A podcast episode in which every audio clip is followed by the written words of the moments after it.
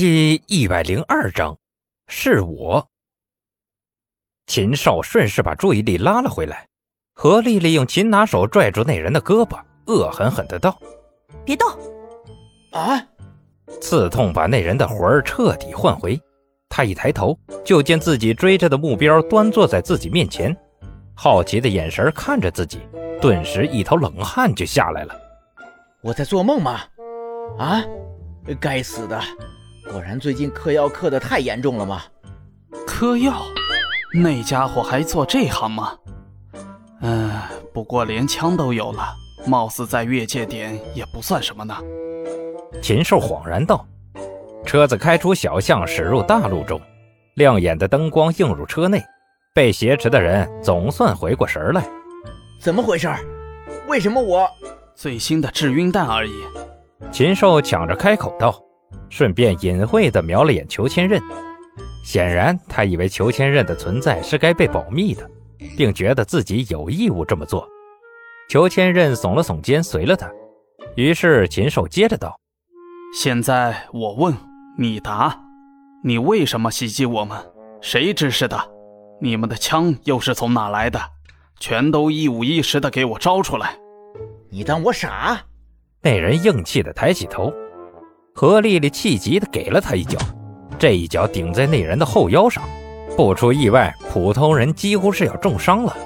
然而那人却也硬气，愣是吭都不吭一声。这也许有药物效果在里面，但他的骨气倒也是实打实的。何丽丽气急的扭起他的手，作势欲拽。陈斌拉住他，示意道：“我来吧，刚好这几天学了点本事，一直没找机会用。”什么本事？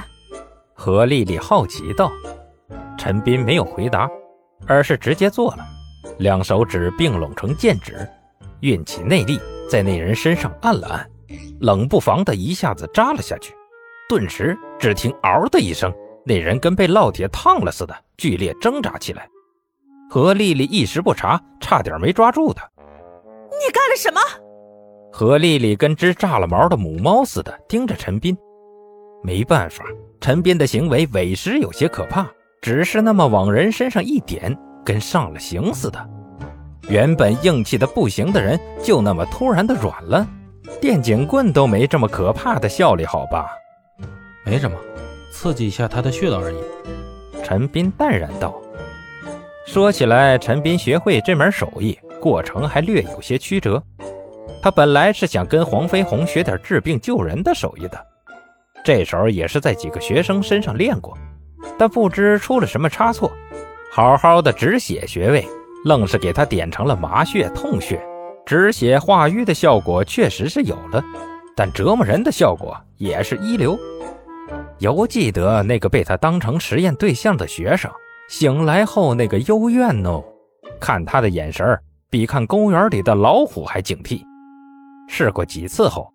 黄飞鸿只能把他赶出医务室，而他学医的念头也就这么无疾而终，反而多了这门堪比分筋错骨手的功夫。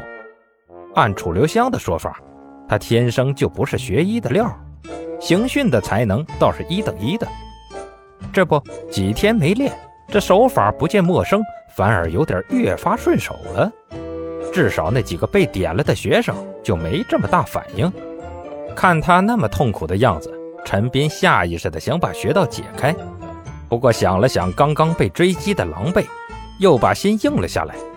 对方今天敢驾车追击，下次指不定就敢围堵他的学生了。牛赖子那次的事儿给了他一个教训，如果不一次把人打死，连累的就会是他身边的人。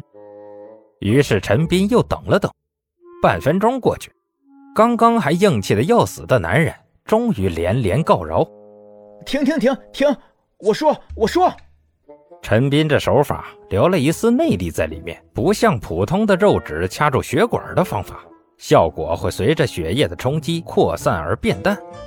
等得越久，那感觉反而会越发难受，酸麻胀痛痒五味俱全，各种感觉混搭着来，效果又不至于强到让人昏迷。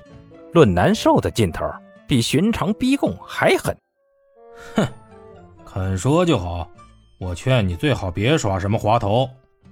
陈斌学着电影里日本反派的样子威胁了句，威胁完后，还把手指伸向了解穴的地方，然后只听“嗷”的一声，那人又更剧烈的惨叫了起来。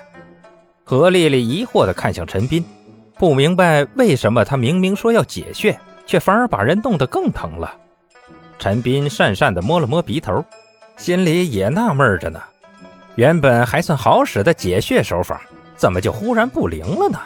难不成几天没练，自己连解穴手法也变成折磨手法了？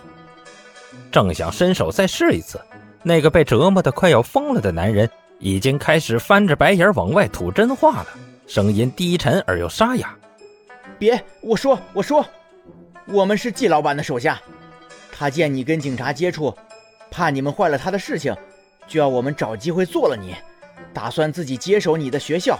他还在，哎，还在什么？听到关键处忽然卡壳，何丽丽不满地皱起眉头，再一看，却发现那人已经彻底昏迷了。陈斌的手正按在他后背上，何丽丽眼睛顿时瞪得滚圆。喂，你做什么呀？他都已经说了。呃，我只是觉得他状态不对，想帮他调一下而已。陈斌哭笑不得的摆摆手，裘千仞转过头来试了试那人的鼻息，又摸他的脉搏。没事死不了，只是暂时虚脱了而已，躺几天就好了。有没有办法把他给叫醒？